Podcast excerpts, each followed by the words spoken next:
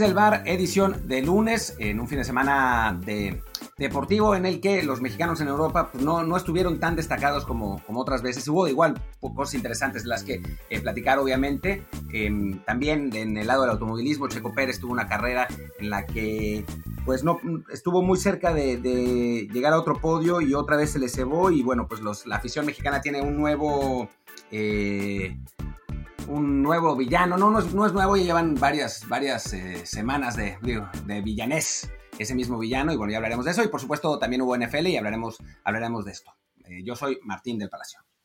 ¿Qué tal? Yo soy Luis Herrera y como siempre, antes de comenzar, les invito, si no lo han hecho ya, a que se suscriban a este programa en Apple Podcasts, Google Podcasts, Spotify, Stitcher, Himalaya, Castro, Overcast, The Podcast App, iVoox y muchas aplicaciones más, y pronto aún más apps a las que vamos a llegar. Así que por favor, suscríbanse, pónganos también la descarga automática, les encargamos también un review 5 estrellas si pueden, para que más y más gente nos encuentre, y así pues vamos creciendo, vamos llegando a más fans, y pues alguna vez, por favor, que llegue algún patrocinador, porque hace mucha hambre, y si no comemos del podcast, vamos a tener que empezar a hacer cosas realmente malas, como, no sé, trabajar en algo legal, y eso no, pues no, como que no me agrada mucho. ¿A ti? No, bueno, yo sé que hay buenos trabajos de contador en la red y cosas así, que pues está muy bien si uno tiene habilidad matemática, pero yo no sé ni multiplicar, literal, esto es muy triste, pero yo no sé dividir, o sea, tengo que multiplicar para dividir, es realmente una vergüenza tenerlo que aceptar, así que mejor, pues ayúdenos a permanecer en lo que hacemos bien, que es hablar y decir tonterías sobre deportes en el micrófono, así que pues échenos la mano y solo tienen que suscribirse y escucharnos cada vez que se nos ocurra decir algo. Y si puede ser en más de una a la vez, pues con mucho más gusto, ¿no? En fin, vamos a comenzar, pues, ¿qué te parece, Martín? Sí, con mexicanos en el extranjero, con los todos futbolistas. Como decíamos antes de empezar a grabar, pues esta semana no hubo gran actividad de los jugadores mexicanos, grandes destacadas, excepto una que no estamos aún muy seguros o no de si va a ser un mexicano constante en esta lista, porque es el debut de Richard Ledezma, este jugador mexicoamericano que debutó ayer con el PSV Eindhoven en la Eredivisie, entró de cambio, dio un pase para gol, y pues buena noticia de momento para Estados Unidos, porque la verdad es que pues él está jugando con ellos todavía, fue parte del Mundial Sub-20 el año pasado, pero ha dado algunos gestos para pensar que podría cambiarse a la selección mexicana en las últimas semanas, bueno, pero en los últimos meses, ya lo han contactado de la federación para insistirle, comparte equipo con Erick Gutiérrez, que también está ahí haciendo su luchita, entonces hay gestos, hay guiños a México, excepto el más importante, que es el de conseguir el pasaporte mexicano. Exacto, que es un pequeño detalle, y es un detalle fundamental para la FIFA para poder jugar con la selección. Y bueno, pues hasta ahora Ledezma no lo ha tramitado, le ha dicho a la gente de la selección que sí quiere jugar por México, pero no lo ha tramitado y sigue pasando el tiempo. Y tú hiciste además una investigación en su Twitter y te dio interesantes resultados. Básicamente fue pues entrar a la cuenta de Twitter de Ledezma para ver cómo ya reaccionado tras el debut, y la verdad es que pues todo viendo los tweets que ha dado, pues sí parece estar, digamos, su corazoncito está del lado más gringo que mexicano, porque todo lo que daba el retweet era de publicaciones en inglés, más allá de la cuenta del PSV en español, que ahí sí había referencias a México, pero pues sí, la imagen que deja es de que de momento pues él está contento con la selección estadounidense. De hecho, hasta hace no mucho tenía en su foto de perfil la playera de la selección gringa, ahora sí ya está solamente con la del PSV, pero sí, bueno, la verdad es que no hay tantas muestras de que realmente esté tan encariñado con México como para decir cambiar. También hay que recordar que, bueno, pues él nació en Estados Unidos, toda su vida la hizo allá, entonces es normal que el apego también sea, pues, para el país en el que nació, más allá de que la familia sea de origen mexicano, y en ese sentido, pues, México tendrá que insistir con mucho afán y ver la forma de convencerle para tratar de que cambie de país, sobre todo para lo que sean las eliminatorias preolímpicas y los Juegos Olímpicos, que ahí también la parte del problema que yo veo es que en ocasiones México tiene esta manía de decir, bueno, pero sí, como no comenzó el proceso, no lo podemos invitar ahora, ¿no? Que sería un gravísimo error, porque creo que la mayor arma para convencerlo de que se venga a México es decirle, vente y juega los Olímpicos. Sí, por supuesto, aunque no creo que vaya para allá la cosa, ¿eh? O sea, esta nueva administración, hablamos con Jorge Tello aquí en Desde el Bar, hemos hablado con él varias veces en distintos lugares, y nunca... Eso del proceso y esas historias que había con la administración anterior ya no existen. Simplemente parece que el chavo no está pues muy convencido de querer jugar con México, quiere mantener la puerta abierta, obviamente, pero en este momento sus preferencias parecen estar a favor de Estados Unidos. Sí, definitivamente. Ya Ledezma había comentado hace algunos meses que no había decidido todavía nada, que iba a esperar a tener, digamos, ya actividad con el primer equipo del PSV para ver qué hace. Entonces, bueno, ahora vienen las semanas clave. En teoría, el PSV le va a empezar a dar más y más minutos en la Eredivisie, quizá también en la Europa League tenga ya una oportunidad, y ni se diga en la Copa Holandesa.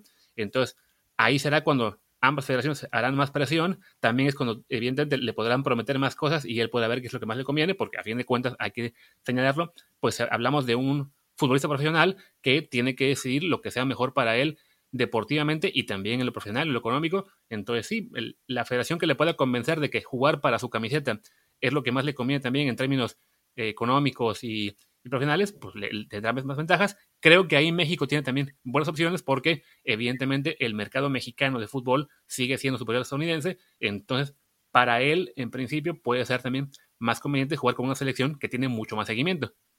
Sí, exacto. Es que además, digo, más allá de las particularidades de este caso, pues creo que es momento de empezarnos a acostumbrar, ¿no? Porque eso, ya lo habíamos hablado cuando el cambio de reglamentación de FIFA, esto que está pasando con Ledezma va a pasar con un montón de jugadores mexicanos más. Ya se hablaba de otro, de Sebastián Soto, que había aceptado jugar con Chile, después dijo que no y que va a jugar con Estados Unidos. Ahora Alex Carrasquedo en Twitter, bueno, alguien relacionado con Alex, decía que ahora otra vez estaba abierto a la posibilidad de jugar con México, pese a que la selección mexicana ya lo había contactado hace unos meses y él decía que estaba muy cómodo con Estados Unidos. Digo, vamos a tener una realidad en la que como se han relajado esta reglamentación, pues muchos jugadores van a estar dudando entre una y otra, ¿verdad? Y a final de cuentas irá con el mejor proyecto. Y aquí hay que también entender que son jugadores que tienen la doble nacionalidad, entonces no vale aquí aplicar eso de que, no sienten la camiseta, ¿no? Pues es que a lo mejor sienten la camiseta, pero pues sienten las dos, ¿no? Yo creo que será muy razonable que estos jugadores, más allá de la parte profesional, pues también la parte afectiva tira para ambos lados. O sea, hay jugadores que tienen familia mexicana, pero nacieron allá, a lo mejor sus relaciones son siempre con más gente de México y por tanto deciden jugar por México. Otros, pues sí, tienen abuelo mexicano quizá, pero ya viven en una ciudad que es más apegada a lo gringo, hablan más inglés que español, cosas así. Pues digamos que la cuerda se tensa de un lado para otro y no todos van a elegir lo que quisiéramos, ¿no? De hecho, en este momento, de todos los jugadores mexicoamericanos que están, digamos, brillando en categorías juveniles, la gran mayoría se está yendo para Estados Unidos. Habrá que ver si México puede convencer, pues aunque sea 3 o 4, porque sí es importante que tengamos también jugadores que ya están en Europa, de momento como estadounidenses, pero pues, si se los queda México, pues será ahí sí un gran plus de entrada para debilitar al rival y otro pues también para que México tenga más y más opciones para la selección mexicana, sobre todo porque un jugador como Ledezma, la verdad es que no tenemos. O sea, él es básicamente pues casi un 10 que en este momento México no tiene.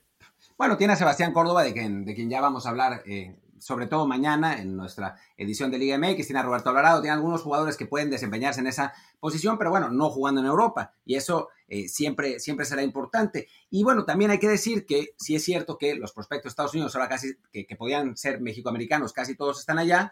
Efraín Álvarez no, pero bueno, pues parece que se está medio estancando, pero también tiene mucho que ver con que la administración pasada de la Comisión de Selecciones Nacionales simplemente no parecía tener interés en llevárselos, ¿no? O sea, es una generación que fue ignorada por la Comisión de Selecciones Nacionales de antes y estamos viendo ahora los resultados. Esperemos que con el cambio de régimen cambie también la circunstancia y ahí ya, pues, la siguiente generación sí termina jugando para México.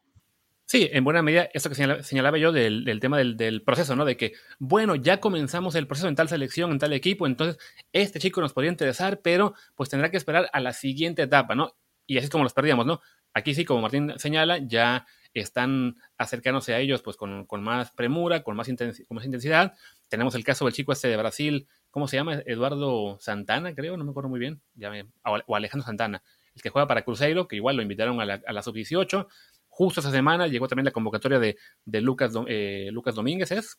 Sí, o sea, es que juega el Rosario Central, que ahora fue convocado a la selección sub-20 de México y que podría jugar también con el Tri, con Argentina, pero bueno, México lo tiene más en la mira. Está el hijo de Pablo Galdames, que también pues se lo están peleando México y Chile. Hay un montón de situaciones así, ¿no? Sí, el de Argentina es ¿cómo se llama? Luca Martínez, Lucas Martínez Dupuy se llama, que ya, como decía, lo acaban de convocar a la sub-20. De hecho, su club lo tuiteó la semana pasada así de felicitación, de que bueno, que ya va a tener la oportunidad de venir con la selección sub-20 mexicana. Él está pues esperando ya la oportunidad para debutar con el primer equipo de Rosario. El caso de Cruzeiro y el mexicano se llama Alejandro Santana, exactamente, el que también se quieren robar. Pues sí, que México intenta llevárselo de Brasil para acá. Entonces sí, se ve un mayor esfuerzo por aprovechar toda oportunidad de jugadores que están en otros países, pero tienen pasaporte mexicano o la ascendencia mexicana que les permite conseguir el pasaporte. Y también hay que señalar que no todos van a ser buenos jugadores, no todos van a llegar a ser de calidad selección nacional, pero el momento para pelear por ellos es ahora, ¿no? Cuando tienen 16, 18, 20 años, que todavía pueden decidir por quién jugar. Entonces sí, lo que toca hacer es, pues como España en su momento con Munir y con Boyan y ahora con Ansu Fati, es llamarlos a la selección, tratar de convencerlos de que ya, digamos, se comprometan, y así, si salen muy, muy buenos o simplemente buenos a nivel suficiente para la selección, pues que jueguen con México y no con otro equipo. Y eso se trata de construir un buen proyecto, o sea, de eso se trata, un buen proyecto donde se sientan cómodos, y obviamente tiene que ser un proyecto ganador, y ahí está un buen punto, ¿no? O sea, México tiene que empezar a volver a ganar. Sí, en selecciones menores seguimos siendo buenos, sobre todo en la sub-17, otra vez su campeonato mundial, pero México tiene que volver a ser un destino agradable, sobre todo porque Estados Unidos tiene una muy buena generación de jóvenes, ¿no? Y la mayor parte de los jugadores que nos estamos peleando son con ellos, y esa nueva generación puede inducir a más jóvenes a elegirlos a ellos y no a nosotros. Así es. Así que bueno, pues ya, por ahora simplemente era destacar eso, ¿no? El debut de Ledezma, que ojalá le vaya muy bien, independientemente de a quién elija al final, si sea México o Estados Unidos, aunque evidentemente preferimos que sea México, pero bueno, es un jugador joven que esperamos que tenga una buena carrera. Y antes de hablar del resto de mexicanos en Europa, ¿qué te parece si comentamos pues el caso de Jonathan dos Santos, que igual mexicano que tenía quizá la opción en algún momento como su hermano de pensar en Brasil, pero afortunadamente jugó por México, pero que ahora está pues pasando un mal momento con el Galaxy, una muy mala temporada para ese equipo y para él por las lesiones, y justo ahora se acaba de lesionar de nuevo, y yo empiezo a pensar de que a ver si no le hacen lo que a Giovanni y lo acaban dando de baja, porque él es uno de los que tiene la etiqueta de jugador franquicia, ¿no? Sí, exacto, bueno, digamos que ha sido no ha sido una muy buena idea comercial del equipo angelino con los jugadores mexicanos, ¿no? Le falló Giovanni, le falló Jonathan, le está fallando Chicharito, y del otro lado el LAFC, el único que eligió, que es Carlos Vela, se ha convertido en uno de los mejores jugadores de la historia de la liga. Entonces creo que a veces sí, comercialmente son buenas ideas, pero creo que los clubes tendrían que entender también que no es solo ese punto, ¿no? O sea, con Giovanni y con Jonathan, lo de Jonathan es bastante sorprendente porque venía de jugar bien en Europa, ¿no? Pero pues parecía que ninguno de los dos se ha caracterizado por su profesionalismo en general, y pues en el fútbol americano pasa mucho cuando hay jugadores de una franquicia exitosa y se van por mucho dinero a una franquicia más chica, ya no juegan al mismo nivel y no tienen el mismo compromiso, el mismo profesionalismo. Y entonces, pues eso era esperable que sucediera con los dos Santos en el Galaxy, que tienen talento sin duda alguna, pero nunca han estado absolutamente comprometidos con el fútbol, y en el caso de Chicha, pues hay situaciones específicas que no le han permitido jugar lo que podría jugar en el Galaxy también, y bueno, pues a final de cuentas no parecen haber sido buenas inversiones por parte del equipo angelino. A ver si nos acabamos viendo también a Jonathan con el América, como fue el caso de Giovanni, eso lo veremos seguramente pues, pensando más bien en enero o febrero. De momento, pues sí, simplemente señalar eso, ¿no? Que mal momento para él, y también para Chicharito, que se ha hablado mucho de que podría ir a Chivas, pero ya lo han...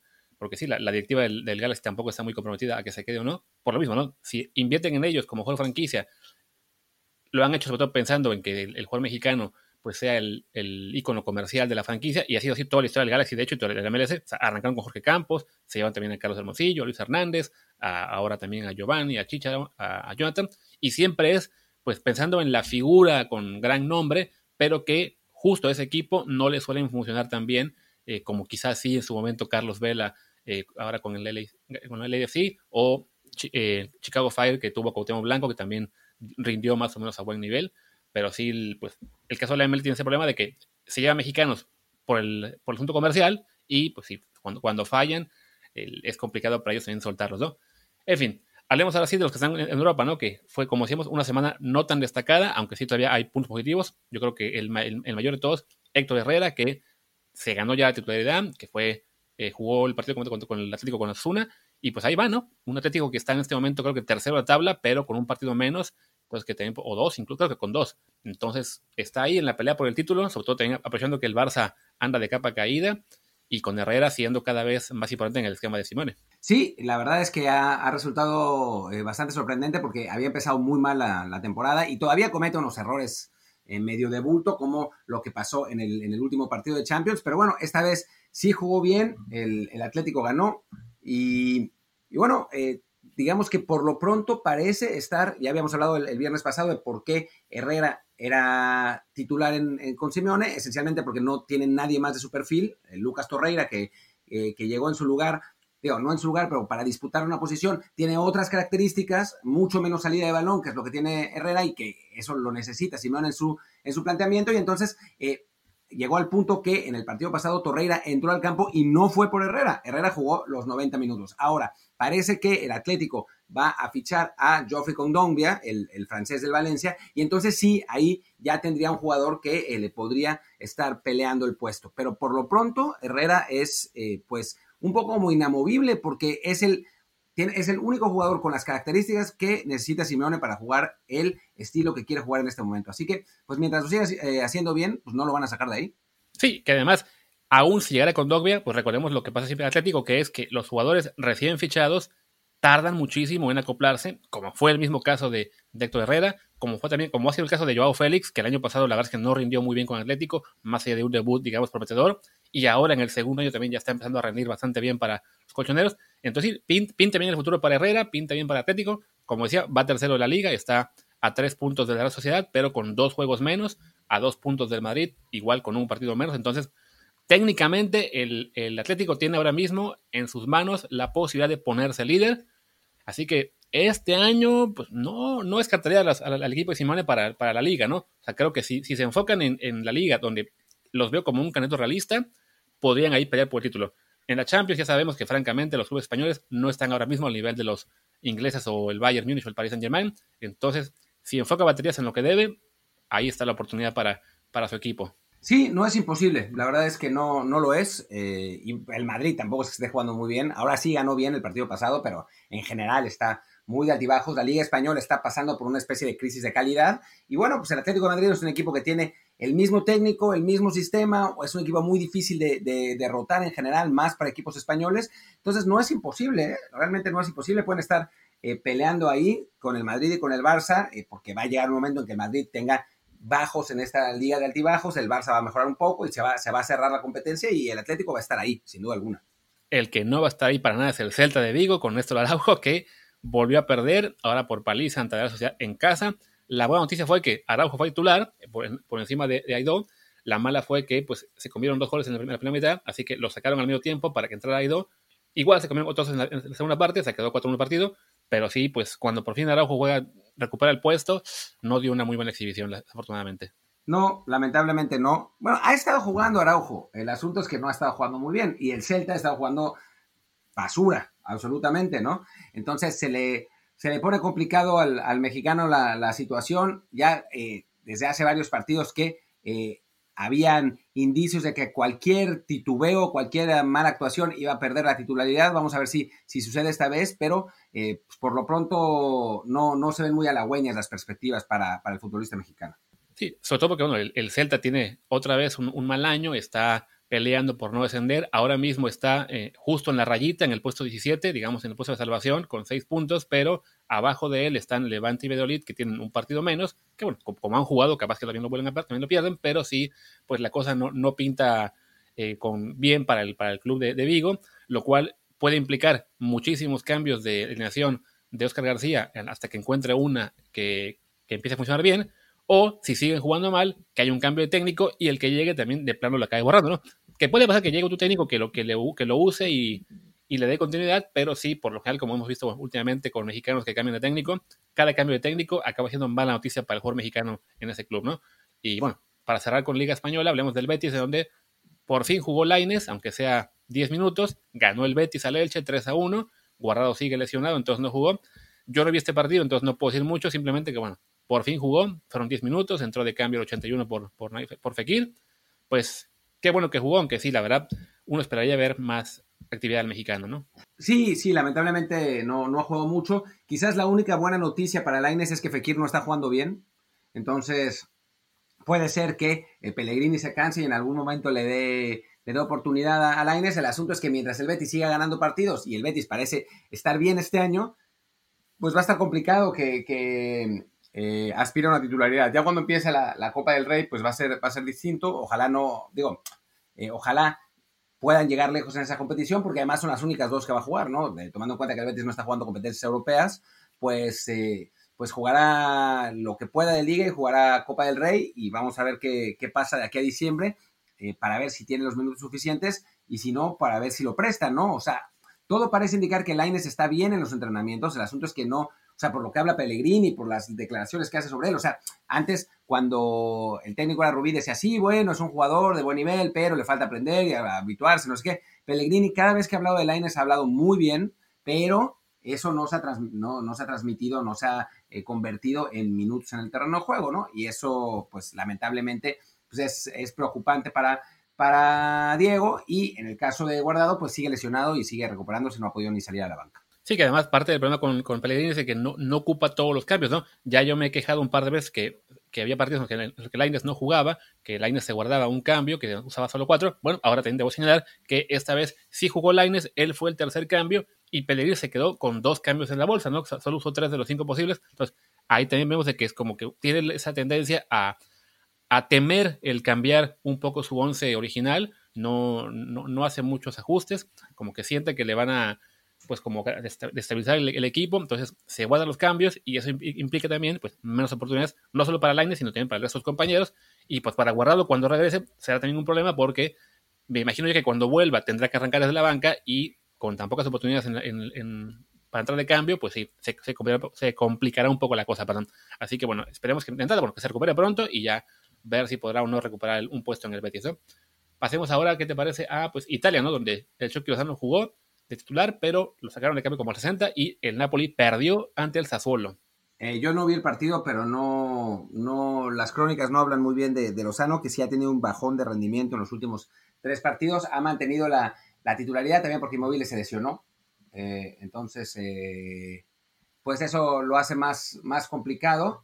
Pero va a ser más complicada su salida, pero sí, la verdad es que no ha estado jugando lo bien que había empezado el torneo, y pues termina por ser preocupante la situación. También hay que decir que el Sassuolo, aunque no tenga nombre, es un equipo que ha arrancado muy, muy bien la liga italiana. De hecho, ahora mismo va sublíder solamente por detrás del Milan. Entonces, no es tanta sorpresa que el Napoli haya perdido ayer. O sea, fue el juego en casa, pero bueno, ganó el Sassuolo 2-0. Insisto, porque es un caso, pues, un poco como tipo Atalanta, ¿no? Un equipo con menos nombre, en este caso aún menos nombre que Atalanta, pero que ha tenido un muy buen arranque de temporada. Habrá que empezar a poner más atención a este equipo, que, pues, francamente, uno ve los nombres y no identifica prácticamente a nadie, así que no vamos a hacer como que analizamos. Pero bueno, ahí va, tiene un arranque de temporada, y eso lo hace a costa del Napoli, que, pues sí, que Lozano ya incluso en la Europa League había perdido el puesto titular con Insigne, que se lesionó ese mismo juego, entonces eso le permitió a Lozano volver a jugar. La lesión de Insigne no sé qué tan grave es, pero de momento le facilita un poco la vida al Chucky, que también tendrá actividad esta semana en la Europa League contra el Rijeka, y después van a jugar contra el Bologna, antes del parón FIFA. Entonces, pues ojalá que estos últimos partidos que quedan previo a la fecha FIFA le sirvan para recuperar un poco de confianza, jugar bien, y también, de paso, que esta vez no se lesione o no se enferme y pueda ir con la selección a los partidos en Austria, si nos dejan entrar, contra Corea y Japón, ¿no? Sí, dije Immobile, no sé por qué, pero bueno, por el Pescara de hace 1000 años, pero no, Insigne, obviamente. Y bueno, como en Italia solo tenemos al Chucky de momento, vamos a otro país, pues vamos a Inglaterra, donde el Wolves de Raúl Jiménez, si no me equivoco, ganó 2-0. Ganó 2-1. No recuerdo. Al Crystal Palace. No, sí, 2-0. A 2-0. Esta vez. Y eso sí, partido lo vi. No sé por qué pensé que había metido un gol el Crystal Palace. Pues sí, 2-0 con Raúl.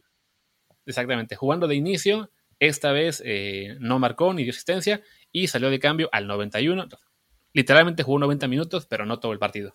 Sí, jugó bastante bien. La verdad es que jugó bastante bien dentro de lo que cabe. Estuvo de esos partidos de lucha, peleando, abriendo espacios, chocando contra la defensa, defendiendo bien en balones parados, tuvo varios despejes en corners. No fue un partido de mucho lucimiento, pero bueno, el esfuerzo y el sacrificio permitió que su equipo, bueno, ayudó a su equipo a ganar el partido, y a final de cuentas es un muy buen resultado para el Wolves, que se mantiene entre los punteros de la liga, y digo, con algunos partidos más y en un inicio de Premier muy, pues, muy de altibajos, ¿no? De todos los equipos. El Manchester City sufrió muchísimo para ganarle al West Ham. Después los dos que habían arrancado muy bien, los dos equipos chicos, el Everton y el Aston Villa, terminaron perdiendo. El Aston Villa iba perdiendo 4-0 en un momento y terminó recuperándose a 4-3. Ha sido un arranque de temporada muy raro en la Premier. El Manchester United, que le está rompiendo la cara a todos en la Champions, perdió con el Arsenal y está cerca de puestos de descenso. Está rarísima la cosa, ¿no? Gareth Bale metió gol, o sea, cualquier cosa. Pero bueno, el Wolves ahí va, se está manteniendo arriba, y Raúl Jiménez mantiene una muy buena cuota goleadora, ¿no? No podemos esperar que anote de asistencia a todos los partidos, pero cuando tiene actuaciones así y su equipo gana, también es para estar satisfechos. Sí, entonces ya aparece en la lista de goleadores en la primera página, está con 4 goles, lejos todavía de Calvert-Lewin, del Everton, que tiene 8, pero bueno, no, así que no mantendrá el paso seguramente Calvert-Lewin para seguir marcando tantos, más de un gol por partido. En cambio, Raúl sí podemos esperar que mantenga esa tendencia. Lleva 4 en 7 juegos, no está nada mal. El Wolf va quinto, igual no está nada mal, con 13 puntos. Sí, el Aston Villa, el Leicester y el Manchester City lo podrían rebasar cuando tengan su partido pendiente, pero bueno, no lo harán todos. Y la única parte que es normal, digamos, de la Premier de este año es que ya el Liverpool ya está de líder, y creo que de ahí no lo va a sacar nadie. A ver, yo creo que lo pueden sacar, ¿eh? Sin Virgil van Dijk no es el mismo equipo, defensivamente, sobre todo. Bueno, Alisson ha estado lesionado también, ha habido controversia con Salah. Digo, el Liverpool es el equipo más fuerte quizás de la Premier, pero no es invencible como el año pasado, que claramente lo era. Entonces, me parece que la Premier está más abierta, y que hay varios equipos que tienen chance. Bueno, de entrada el Liverpool y el Manchester City, el Chelsea por ahí, si logra volverse a caminar, el Tottenham si logra engancharse por plantel, el United, quién sabe qué diablos está pasando con ellos, pero creo que es una liga que está más abierta que la temporada pasada, sin duda alguna, y que puede, no voy a decir que puede ser para cualquiera, seguramente será para el Liverpool, pero me parece que va a estar más cerradita. Sí, y bueno, ya hablaremos de eso quizá más adelante, que esté un poco más avanzada. Así que ahora pasemos a la Liga Portugal, donde el Porto de Tecatito pues tuvo un mal viernes, perdió en casa del Pasos de Ferreira por 3-2. Tecatito jugó todo el partido, aparentemente lateral derecho, según veo en las crónicas, bueno, sobre todo en las pizarras de alineaciones del equipo, en varias páginas. Pues una derrota, digamos, un poco sorprendente, aunque el equipo rival no iba tan débil, pero bueno, el Porto ya se está ya descolgando de la pelea en Portugal, está ya a 6 puntos del Sporting Lisboa y a 5 el Benfica, que le falta todavía un partido, que es justo hoy contra el Boavista, donde está Alejandro Gómez, que no esperamos que juegue, pero bueno, ojalá nos sorprenda. Pues pinta un poco mal la cosa para el Porto, que además se acaba de saber que tiene mega pérdidas, y otra vez una de la posibilidad de vender a Tecatito solamente pues para hacer caja y recuperar un poco, ¿no? Sí, yo vi un rato del partido del Porto, sí jugó de lateral el Tecatito, no tuvo su partido más brillante tampoco, lleva un par de encuentros sin poder rendir al nivel que le conocemos, pero también, como ya habíamos hablado la semana pasada, es un jugador que se ha ganado absolutamente los minutos y la titularidad, así que no deberíamos preocuparnos demasiado. Más bien la duda es si se va a mantener en el Porto después de diciembre, ¿no? Por lo que ya habías platicado de las deudas y la necesidad de hacer caja para no meterse en problemas de verdad. Sí, creo que, bueno, en todo caso, pues para nosotros lo que nos importa más es que Tecatito siga jugando bien. Habrá partidos con altibajos, sobre todo ahora que lo regresan al lateral, donde ya, digamos, se había desacostumbrado un poco porque estaba jugando más seguido de extremo. Pero bueno, mantiene la actividad, mantiene siendo un jugador clave en su equipo. Aunque sí, este año para el Porto no pinta tan bien en términos de la liga, que es el campeón defensor, pero sí, ya se está despegando el Sporting y el Benfica en esa pelea, ¿no? Y pues bueno, vayamos a la Eredivisie, donde jugó el Ajax contra el Fortuna Sittard, quedó 5-2. Edson entró de cambio, esta vez lo hizo al 78. La verdad es que pues yo no vi el partido, no tengo mucho más que comentar. No sé si tuviste alguna crónica de cómo le fue. No, nada, absolutamente nada. Sé que jugó 12 minutos, pero hasta ahí. No sé qué haya pasado con Edson, pero bueno, por lo menos ahí medio lo van considerando, aunque pues no como nos gustaría y no como había empezado la temporada.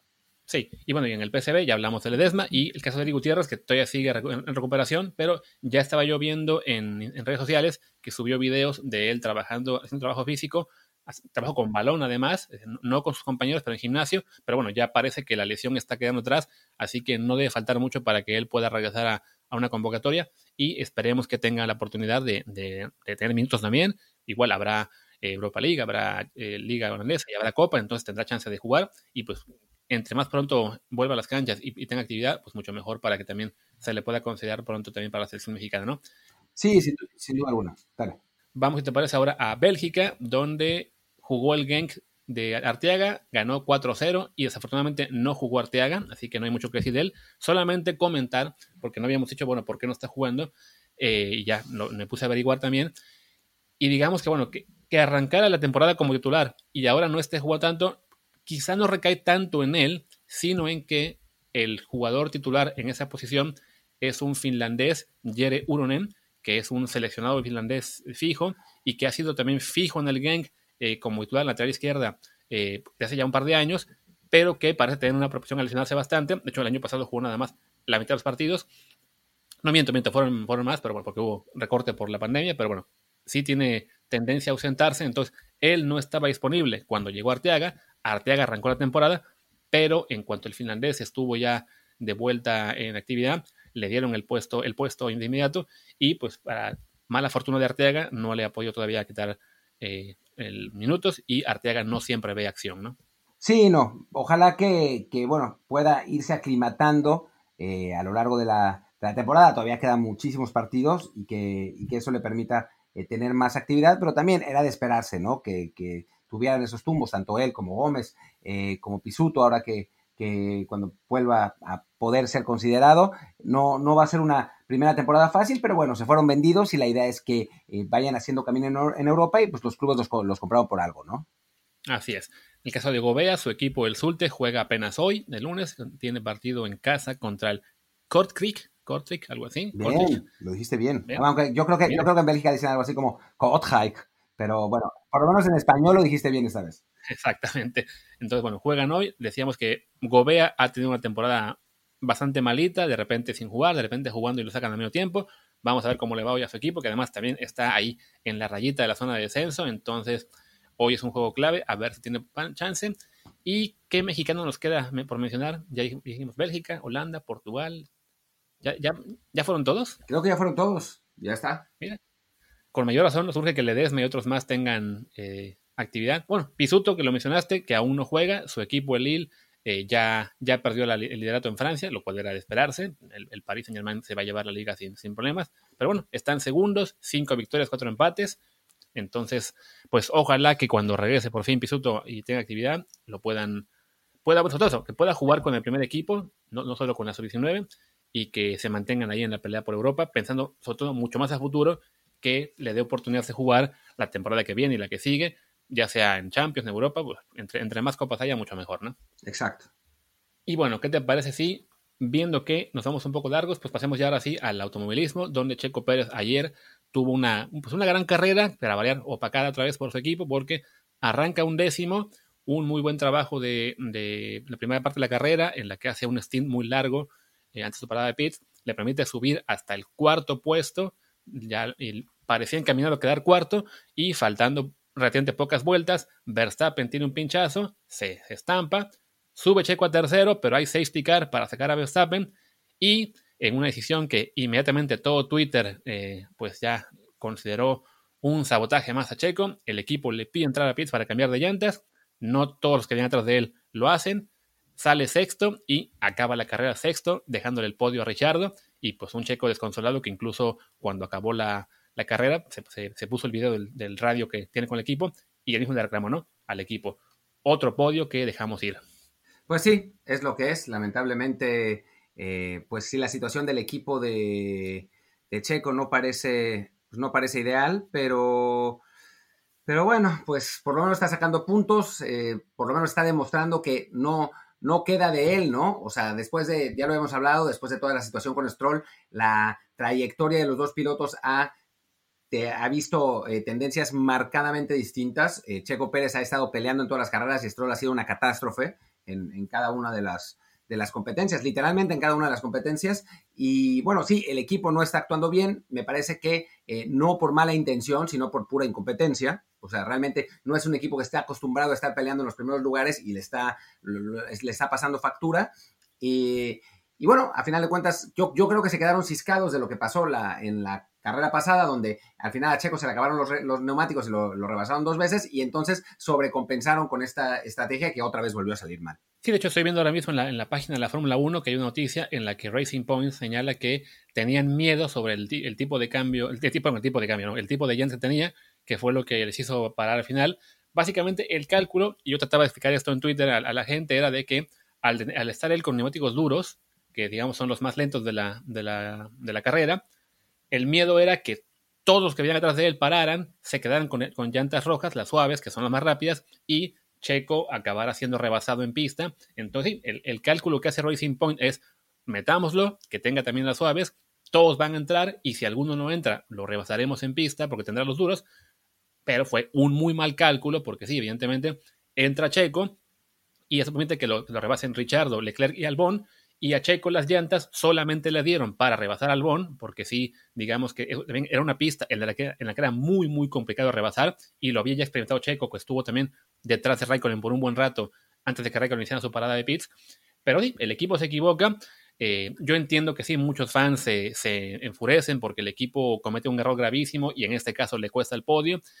Trataba yo de explicar en Twitter que, a ver, es un cálculo que se hace en segundos, ¿no? O sea, el tiempo que tienes para reaccionar y para decidir qué hacer no es de que, ah, sí, a ver, llamémosle al dueño, a papá Stroll, para que él nos diga qué hacer. Ah, sí, dice papá Stroll que perjudiquemos a Checo. Muy bien, ¿cómo lo perjudicamos? Ah, que entra Pitts. No, es un cálculo que se hace literalmente en 20, 30 segundos y desafortunadamente, como decía Martín, es un equipo todavía joven que no está acostumbrado a pelear por podios o tener un carro tan bueno.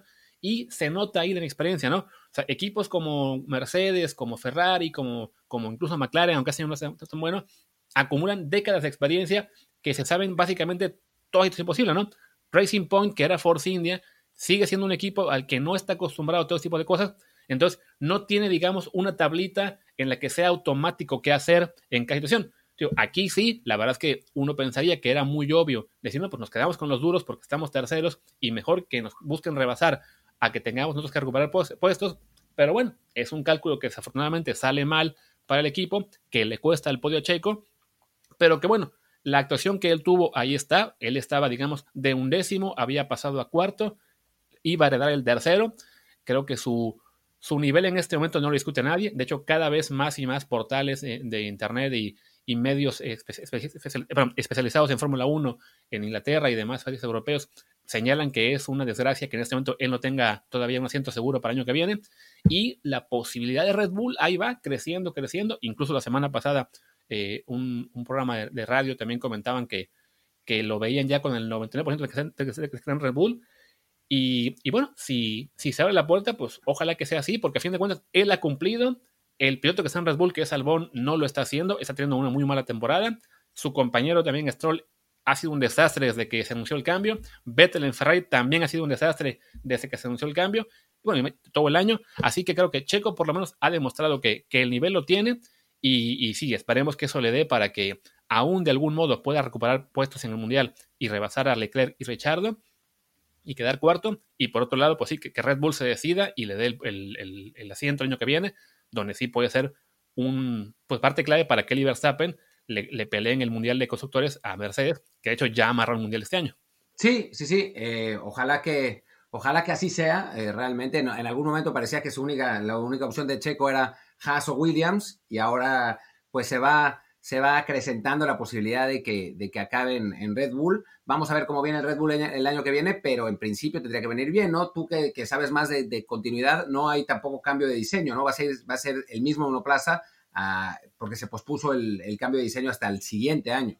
Sí, o sea, las reglas que iban a cambiar para 2021 se pospuso para 2022, así que básicamente el auto de 2021 va a ser muy, muy parecido al de este año, se congelan muchas cosas, va a haber pequeños cambios en aerodinámica y no me acuerdo en qué más, pero sí es esperar que el año que viene Mercedes sigue siendo el favorito, Red Bull el que más le pelee, Racing Point ahora y que se hiciera Aston Martin también peleará, pero bueno, Sí, en teoría, Checo, si se va Red Bull, estaría saltando al segundo mejor carro de la parrilla. Un carro que, bueno, a Verstappen no le alcanza para ganarle a Bottas y a Hamilton, pero bueno, por lo menos sí le pelea a Bottas, ¿no? Entonces, si Checo puede ahí estar cerquita de Verstappen, porque sí hay que señalar que Verstappen es un pilotazo, quizá el mejor después de Hamilton, entonces sí, pues ayudará al equipo. Y algunas mejoras, algún poco de suerte también puede ser que estén peleando realmente por el título de constructores. Y Checo también ahí sí, más seguido por podios, no solamente esto de que pues por circunstancias se da oportunidad y al final el equipo la riega. Entonces sí, pues el cambio que se puede dar parece cada vez más posible. No vamos a jinxearlo, ojalá sea así y pues que sea lo mejor para él, ¿no? Y bueno, como ya vamos un poco largos, ¿te parece si hablamos lo más rápido que podamos de la NFL, en la que fue la semana 8? Sí, podemos decir, Kansas sí, Jets y Pats no. Ese es nuestro resumen, Dallas tampoco. Pues a ver, hagámoslo como la semana pasada por división y ya así trataremos de comentar, pues no será partido por partido, sino simplemente el estado de cada división. Vayamos de nuevo pues por la del campeón. Los Chiefs, que ellos le ganaron fácilmente a los Jets, como era de esperarse, 35-9, mientras que en el juego de rivalidad divisional, los Broncos le sacaron el partido a los Chargers increíblemente 31-30 y los Raiders vencieron a Cleveland en Cleveland 16-6. ¿Cómo ves la AFC Oeste? Pues yo creo que Kansas City se la va a llevar.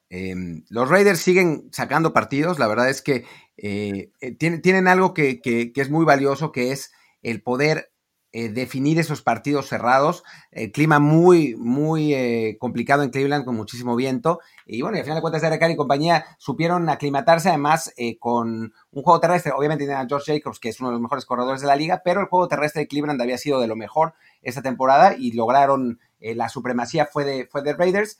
Y en el lado de Broncos contra Chargers, ese partido lo vi casi completo y francamente es increíble que los Chargers hayan perdido otra vez, porque fueron el mejor equipo durante el partido, pero pues al final de cuentas se les volvió a escapar, como se les han escapado ya 4 partidos consecutivos con más de 10 puntos de ventaja, y eso es francamente alucinante. Sí, no, de hecho lo comentaron en la transmisión, yo también lo vi muy, pues casi completo, porque bueno, era el turno de la tarde en el que hay menos partidos, solamente había 3 y uno estaba casi decidido desde el principio, entonces fue seguir mucho el de Chargers.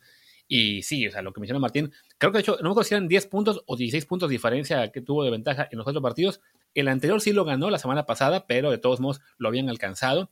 Y pues sí, unos Chargers que son básicamente la versión conferencia americana de los Falcons, ¿no? Tanto que nos reíamos de Atlanta por perder partidos de manera ridícula, pues también los Chargers, muy calladitos, ya se han encargado de hacer lo mismo. Ya son 3 partidos que pierden cuando tenían una gran posibilidad de ganar. Y por lo tanto, en lugar de estar con marca de 5-2, están 2-5, básicamente eliminados de toda posibilidad. Bueno, no de toda posibilidad, porque hay 3 comodines y por ahí se puede colar alguno, pero sí tendrían que ganar por lo menos de los próximos 9 que les quedan, mínimo 7 de los 9 para tener una chance real de entrar a playoff. Y entre esos juegos queda por lo menos uno contra los Chiefs y uno contra Nueva Orleans. No, pero ya fue contra Nueva Orleans. O sea, queda uno contra los Chiefs y alguno más también muy complicado que va a ser muy, muy difícil que ganen 7. Entonces, bueno, contra Raiders también jugarán. Jugarán también, entonces sí, se ve la cosa muy mal para Chargers. Lo bueno es que por lo menos queda claro que Justin Herbert es de verdad, que es un quarterback que está para ser por una década o más el líder de ese equipo. Entonces, no es tan malo quedar 2-5 y que tu pick del draft que el año que viene pueda ser mucho mejor, ¿no? Entonces, por ese lado, estas, digamos, sinsabores de estar pierde y pierde partidos clave pueden acabar en algo bueno en términos del draft, aunque sí, al coach Anthony Lynn me parece que le van a costar el puesto porque sí, es ridículo para tantos juegos, sobre todo porque se ve que el tipo cambia la estrategia cuando va ganando por mucho. En lugar de seguir jugando, digamos, con un esquema, tratando de abrochar a Herbert, como que busca nada más cuidar el marcador, cuidar el reloj y le acaba dando al equipo rival más oportunidades de remontar y así pasa. Pasemos a la siguiente división, perdón. Pasemos. ¿Con cuál quieres ir? Hablemos de la de los Steelers y los Ravens, que jugaron un partido, pues, ¿cómo decirlo? Legendario. No legendario, pero un partido típico de los juegos entre ellos. A final de cuentas ganó Pittsburgh. Todavía Lamar Jackson tuvo, a final de cuentas, una serie en la que llegó a la yarda 15 y trató de darle la vuelta con un pase a la zona de anotación que fue bien defendido por la defensiva. Es típico partido entre estos dos que podía haber ganado cualquiera, pero creo que hay dos historias que valen la pena en este juego, ¿no? Uno, que los Steelers también tienen esa resistencia, esa fortaleza para ganar esos partidos cerrados. Ya lo hicieron contra Tennessee la semana pasada, ya lo hicieron contra Baltimore ahora. Ya tú mismo lo habías dicho fuera del aire, me lo decías, me leías el calendario que tenía Pittsburgh y la verdad es que está como para que termine 14-2 Steelers, a no ser que se derrumbe de algún modo. Y del otro lado, con Baltimore, cuando parecía que Lamar Jackson se había convertido en un mejor quarterback en cuanto a precisión, viene una serie de partidos que nos demuestra que no, que como bien lo dicen las estadísticas de toda la vida del fútbol americano, si hay algo que los quarterbacks no pueden mejorar notablemente del colegial al profesional, es precisamente la precisión, y sucede con Lamar y está sucediendo también con Josh Allen con Buffalo. Sí, y también en el caso de Baltimore, una derrota que es derrota doble, por un lado porque bueno, ya se ponen con marca de 5-2, se les complica aún más la pelea por ser el líder de esa división. Ya están ahora a 2 juegos de Steelers. Queda una revancha donde, bueno, pueden ganarles y por lo menos ahí acercarse más, pero sí, el haber tenido perdido ya con Kansas City le complica mucho la vida a Baltimore en términos de playoffs. O sea, en ese momento pinta que ellos van a ser un candidato fuerte para ser el número 5, lo cual implicará básicamente jugar toda la postemporada de visita. Y además perdieron ayer al tackle izquierdo, Ronnie Stanley, que se lesionó el tobillo y va a quedar fuera para toda temporada. Y esta baja, como fue la de Tennessee y de Tyler Lewin, es una baja durísima que creo que sí les va a costar mucho. Lo está viendo ya Tennessee, que volvió a perder, y ahora hablaremos de eso, perdón. Pero sí creo que para Baltimore fue un partido que realmente le afecta muchísimo más de lo que se ve ahora, lo que serán sus opciones este año. Y Pittsburgh, pues sí, se escapa y va camino a una muy fuerte posibilidad de tener el número 1 en la siembra, sobre todo porque a los Chiefs les queda un calendario mucho más complicado, entonces sí se ve difícil que Kansas City le pueda remontar lo que es el lugar número 1. Y bueno, y ya en esa división, ya hablamos de que, bueno, Cleveland perdió con los Raiders. Cleveland, la verdad es que sí, pues está en esa medianía en la que a lo mejor se cuela playoff, pero no se le ve empuje para ganar partidos importantes. Y los Bengals, que dieron la sorpresa de la semana, venciendo a los Titans 31-20, le ganaron bien. Lo que decíamos, ¿no? Titans con esta baja muy importante en la ofensiva. Y los Bengals, que sí, han estado compitiendo bastante respetablemente esta temporada. Y ahora sí, logran cerrar un partido, pues no les dará para mucho más este año, pero ahí va, ¿no? Igual, un poco como el caso de Justin Herbert con los Chargers. Joe Burrow también es un quarterback que promete muchísimo y a largo plazo puede servir bastante. Y por otro lado, ya para pasar a la División Sur, pues los Titans, que suman otra derrota consecutiva, ya es la segunda en 2 semanas, y eso le abre la puerta un poco a los Colts, que a su vez vencieron a los Rams 41-21 en lo que será la pelea por esta división, donde por otro lado Texans y Jaguars ni siquiera jugaron, así que no vale la pena mencionarlos, pero bueno, los Titans como que se nos caen, ¿no? Sí, se nos caen un poco, también era de esperarse, ¿no? Habían ganado partidos muy cerrados y alguna vez iba a tener que cambiar. Ahora fueron superados por completo. Yo solamente con Burrow y con Herbert pondría un asterisco, que no quiero confiar todavía en lo que pase en la primera temporada de un quarterback, porque pues no hay suficiente video, los coordinadores defensivos no saben bien cómo actuar. Pues tenemos el ejemplo perfecto de Baker Mayfield, que parecía realmente el real deal después de esa primera temporada con Cleveland y no ha terminado por no serlo, así que creo que hay que tener paciencia. Y en el lado de los Colts, a mí siempre me han parecido los Colts el mejor equipo de esa división, en cuanto a roster, en cuanto a talento. Sí, no tienen un gran quarterback como Philip Rivers, pero como ha demostrado, cuando el equipo está bien, cuando juega bien, y ahora le ganaron bien a Detroit, cuando tiene todas esas buenas piezas que tiene el equipo, tiene una muy buena línea, tiene buenos corredores, tiene algunos receptores buenos, no demasiados, pero ahí van, tiene una defensiva sólida. Cuando el equipo tiene las piezas operando como deben, es un equipo que es perfectamente candidato a todo de ese lado, ¿no? O sea, no está al nivel de un Kansas City, pero creo que perfectamente puede terminar en la final en el juego de campeonato, y lo está demostrando después de esa. O sea, si quitamos esa derrota insólita contra Jacksonville, Colts va 5-1. Sí, que bueno, la derrota fue contra Cleveland, lo cual igual nos implica que sí, los Colts es un buen equipo, aunque sí, le falta por lo menos un paso para meterse en la élite, y aún puede perder partidos como aquel. Bueno, lo de Jacksonville sí fue una cosa de semana 1 que no volverá a pasar, pero sí, el de Cleveland fue de, ok, está en esa medianía también en la que creo que está mucho más cerca de competir que Cleveland, pero sí, todavía le falta para ser contendiente. Otro equipo al que creo que también le falta, y vamos a otra división, es los Buffalo Bills, que vuelven a ganar, pero otra vez sufren muchísimo. Estas contra los Patriots, que se nos derrumban ya esta temporada, Pero bueno, ahí van líderes en la división este, en la que además Miami le ganó a los Rams en el debut de Tua. Y bueno, pinta que la pelea estará entre Buffalo y Miami, aunque sí, por un lado, pues los Bills, los últimos 4 partidos no se han visto bien. 2 derrotas muy claras y 2 victorias, la verdad, muy flojitas contra Jets y Patriots. Y Miami, que calladito, va 4-3, debuta Tua, no tiene que hacer mucho, pero le ganan a los Rams. Y por ahí se puede encontrar la pelea, ¿no?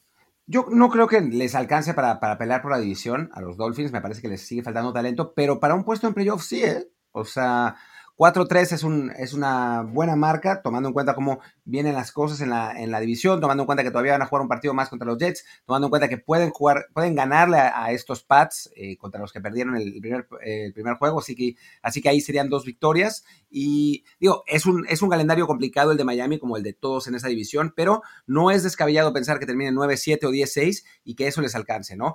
Buffalo es un equipo con demasiado talento como para pensar que va a terminar por debajo, pero la verdad es que si le preguntas si le preguntaras a un aficionado de Miami, pero creo que son los aficionados más delusional que conozco y creen que su equipo siempre va a acabar 14-2, aunque la temporada anterior haya acabado 0-16.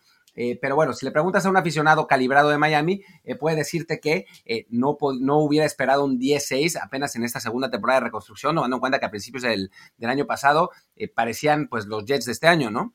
Así es. Y bueno, así que ahí te queda la esperanza de que los Jets sean el año que viene el Miami de este año, pero lo veo complicado. Y bueno, hablemos un poco de los Pats, nada más un par de minutos.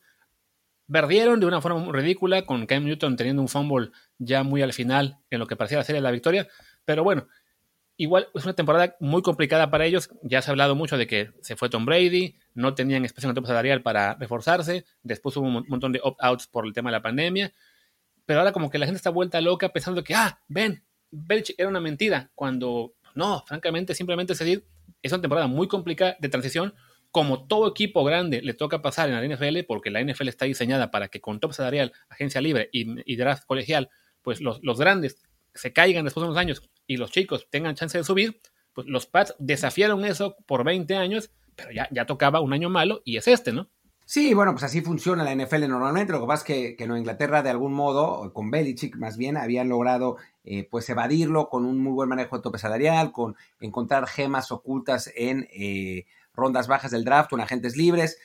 Había logrado mantener un equilibrio. Obviamente Brady contribuía también, porque es un quarterback que de altísimo nivel, que conoce perfectamente el sistema de Belichick, que es un sistema además muy complejo. Cam Newton debe estar sufriendo con ese sistema porque no es la lumbrera más grande en el horizonte y es un sistema con una verbología, como dicen en Estados Unidos, muy complicada.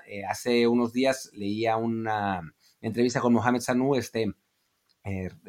receptor que se fue por una segunda ronda de Atlanta a Nueva Inglaterra, que parecía que era la pieza faltante y que ahora está hasta sin equipo, y decía que él normalmente no necesitaba ni siquiera hacer notas en las juntas en Atlanta, porque entendía perfectamente el sistema y conocía perfectamente cómo jugaban, y eso además es un tipo inteligente, y que cuando llegó a Patriots se encontró con casi que hablaban en arameo antiguo, ¿no? Y que tuvo que empezar a sacar notas otra vez, trabajar al triple de lo que estaba acostumbrado, porque sí, es un sistema casi propio, hay pocos equipos que lo usan y con terminología muy complicada, ¿no? Y eso debe estar pasando en este año de transición. Lo que sí vale la pena poner la crítica es que Belichick no ha encontrado a esos jugadores del draft ya desde hace bastante tiempo, y además tuvo muchos años para prepararse para esta transición y no lo hizo. O sea, el hecho de que esté usando a un quarterback que adquirió 4 semanas antes de la temporada,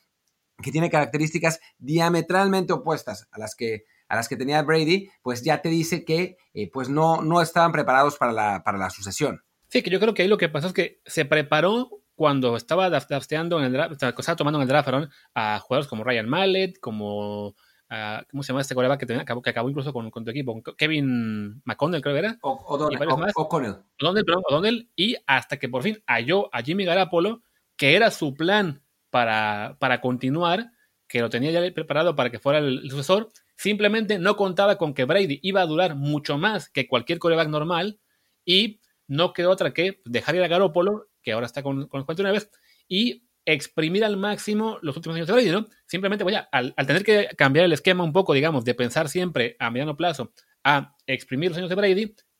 En los últimos años, el equipo se hizo cada vez más veterano, cada vez más complicado estar bajo el tope salarial. Y sí, este año tenía que llegar, digamos, ese tope al que se encuentran todos los demás equipos. O sea, todo equipo grande que pierda un quarterback de primera línea va a sufrirlo. Este año se combinó además la salida de Brady con el tema de la pandemia y que 9 jugadores, de los cuales por lo menos 5 eran importantes, salieron de baja. Pues sí, ya complicó aún más la cosa y por eso hubo que recurrir a Cam Newton de emergencia.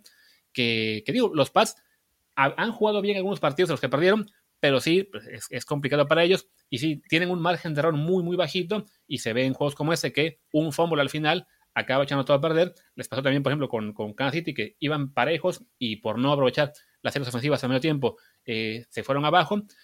Y bueno, es eso, ¿no? Es una transición que le tocaba a todo el equipo, pero que sí creo que no desmerece para nada lo que fue Belichick o lo que ha sido Belichick para términos históricos.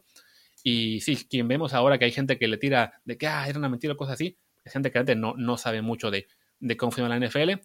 Y bueno, pasemos ahora, ya que hablamos de Brady, pues a su división, que en este caso los Saints le ganaron a Chicago, un juego que se les complicó más de lo debido, iban ganando por 10 y los dejaron empatar, al final ganaron en tiempo extra. Tampa Bay va a ganarle hoy a los Giants, salvo que haya, no sé, una catástrofe absoluta. Y el jueves, los Falcons, que ahí van, aunque no sé si hasta dónde vayan a llegar, le ganaron a los Panthers, que bueno, ya tuvieron su buen momento, pero sí creo que están regresando a su realidad. Una división en la que lo que importa es si los Saints van a poder mantener el paso a los Buccaneers, que en este momento se ven como un equipo realmente contendiente al título, ¿no? Sí, los Saints que, bueno, hay que decir que Drew Brees no tiene a sus 3 principales armas en cuanto a receptores. Obviamente tienen a Alvin Kamara, que esencialmente hace todo, eso les ha alcanzado para ganar partidos gateando, cruzando la línea de meta gateando, pero bueno, pues con eso ha sido suficiente. Pero sí se ven, bueno, en este momento, 2 pasos por detrás de los Bucs, ¿no? Por otro lado, pues ya les ganaron. No es descabellado pensar que en la NFL, que es una liga muy cerrada, les puedan ganar otra vez y quedarse con el título de su división, pero sí en este momento ni Drew Brees se ve tan bien como antes, ni los Saints se ven tan bien como para ser considerados un equipo candidato. Y del lado de Tampa Bay, sus últimos 2 encuentros han sido realmente palizas.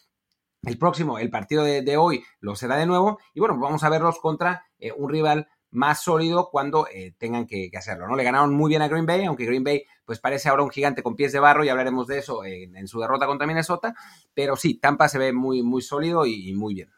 Sí, y bueno, ya que mencionaste a Green Bay, pasemos a la división norte, una división que fue un mal fin de semana porque, bueno, acaba con 1-3, en parte porque, bueno, hubo un duelo divisional, que fue el caso de Green Bay, que pierde increíblemente con Minnesota, un equipo al que ya habíamos descartado por completo porque pues, tuvo un pésimo arranque, se había venido abajo los últimos partidos y además justo acababa de enviar a cambio a Baltimore, a Yannick Ngakoue, en lo que parecía un movimiento pues básicamente para recuperar lo perdido con ese cambio que hicieron con Jacksonville por él, y sin embargo llega el partido de ayer, sorprende, le acaba ganando bien a Green Bay, que le complica por tanto sus posibilidades de meterse a playoff en términos de conseguir el sembrado número 1, Todavía sigue siendo el que domina la división porque, bueno, perdió Chicago, que insistimos, su récord era muy engañoso en comparación a lo que realmente es ese equipo, y Detroit, que es un equipo que todavía no está fuera de la pelea, porque le queda un calendario muy sencillo, pero que sí, tenía contra Indianapolis la oportunidad de demostrar que está ahí para pelear, y pues se vino abajo, entonces,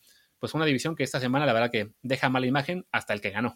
Sí, la verdad es que en un momento parecería que, no, en fin, no parecía que era la mejor división de la nacional, porque está la oeste, que tiene sus propios problemas ahora esta temporada también, pero parecía una división muy competitiva y está empezando a tambalearse. Chicago, que sabíamos que era medio una mentira en general. Detroit, que parecía estar en plena recuperación y que le meten ahora una feroz madriza.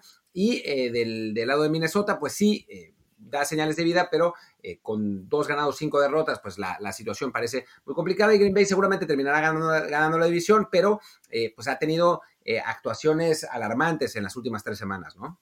Sí, hablamos de que, bueno, la derrota con Tampa Bay, en la cual no metió ni las manos, ahora pierde con Vikings, que bueno, yo decía antes en la previa que es un equipo al que siempre le gana, bueno, alguna vez tendría que perder, son juegos divisionales que a veces son más cerrados de lo que uno espera, entonces no hay que tampoco volverse locos por esa derrota, pero sí, le cuesta en términos del récord y de la pelea por ser el sembrado número 1 o número 2, viene ahora ir a San Francisco, que es el equipo que el año pasado les partió la cara 2 veces seguidas, y aunque los Niners no sean el mismo equipo el año pasado, el esquema, el plan de juego sigue siendo parecido, el match-up no es el ideal, digamos, para Green Bay, entonces ahí es un punto complicado en el calendario, y ya después, sí, como a la selección le queda un calendario relativamente flojo. De entrada empieza contra Jaguars, así que ahí podrán recuperar un poco, y todavía le faltan rivales no tanto de peso, pero sí esta semana le duele un poco a Green Bay en ese sentido, ¿no? Y bueno, ya que hablé de San Francisco, pues hablemos ahora de la división oeste, en la que descansó Arizona, los Rams les pasó por encima a Miami, y el juego clave, Seattle le ganó a los Niners, igual de forma muy clara, ¿no? Sí, de forma muy clara, unos Niners que, pues la verdad es que han perdido demasiados elementos como para tomarlos en serio. Jimmy Garoppolo se mantiene lesionado, otra vez tuvo que salir del partido. Se ve complicada la temporada para los Niners, no tienen tan mal récord porque todavía les queda algo de talento, pero para enfrentar a equipos élite como Seattle, pues la situación sí se pone muy complicada. Y del lado de los Seahawks, sin ser espectaculares en general, o sea, tienen detalles, ¿no? O sea, Russell Wilson es impresionante y DK Metcalf también, pero sin jugar un fútbol americano 100% competente, han seguido ganando partidos, van 6-1, y se ve complicado que los Tigers ahí, ¿no? O sea, Arizona, bien que mal, ha tenido dos buenos partidos antes del descanso, va a recuperar a jugadores que estaban lesionados, va a tener ese descanso que da el bye, así que pueden volverse más competitivos, pero no parece, sinceramente, que estén en el nivel como para poderle ganar para poder superar a Seattle, ¿no? Si no me equivoco, la próxima semana juegan con Miami, que va a ser un partido que nos va a enseñar bien los alcances de Arizona, ¿no? Miami, que es un equipo sólido, un equipo complicado, y los buenos equipos en la NFL no son los que ganan un partido y sorprenden, sino los que mantienen un nivel de excelencia continua que les permiten tener temporadas de más de 10 ganados, ¿no? Entonces vamos a ver si Arizona es uno de esos equipos, ha arrancado bien, pero pues todavía persisten bastantes dudas ahí. Sí, sobre todo porque los juegos que han ganado, los juegos clave han sido en su división, entonces, si bien tiene su gran mérito ganarle a Seahawks y a los Niners, que aún estaban todavía parchados, pues sí, es dentro de división, son equipos que se conocen bien, tienen que ganar fuera, entonces el juego contra Miami es un buen parámetro, no todavía el más fuerte, pero sí por lo menos ya algo que ayudará a ver si Arizona está realmente para competir o no. Y por el lado de Seattle, que va con marca de 6-1 y que es el equipo que está en la pelea por meterse a playoff como número 1 en la siembra, pues le viene un tramo, digamos, complicado el calendario. Le toca ir a Buffalo, luego le toca ir a Los Ángeles contra los Rams y después recibir a Arizona en la revancha.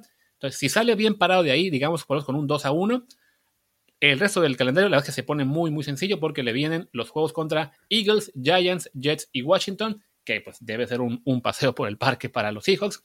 Y ya ahí sí se les pondría muy, muy de cara, quizás no el número 1 de la nacional, aunque están en la pelea, pero sí por lo menos ya garantizar lo que sería el título de la división, sobre todo viendo que bueno, los Rams no están al nivel, o sea, tienen un buen récord, pero en gran medida porque han jugado contra la división oeste y contra Chicago, y los Niners pues con demasiadas lesiones, entonces ahí sí el rival más duro es Arizona, pero no tenemos todavía muy claro si sea o no de verdad, ¿no? Y pues ya, solo nos falta hablar de la división oeste, que francamente creo que no hay mucho que decir, ¿no? Esa es la división realmente más patética de la historia del fútbol americano. Sí, va a ganar Filadelfia por default. Esencialmente eso es lo que va a pasar. Creo que no hay mucho más que agregar. Washington descansó, los Giants van a perder hoy, y ayer Filadelfia le regaló balón tras balón tras balón a Dallas, y aún así ganó por 14 puntos, así que ya se imaginan. Así que bueno, pues ya, este programa se fue mucho más largo de lo que queríamos, así que hora de decir basta y regresaremos mañana, ¿no? Sí, así va a ser. Pues venga.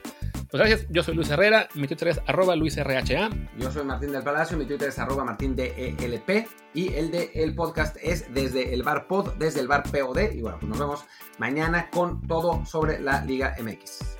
Chao.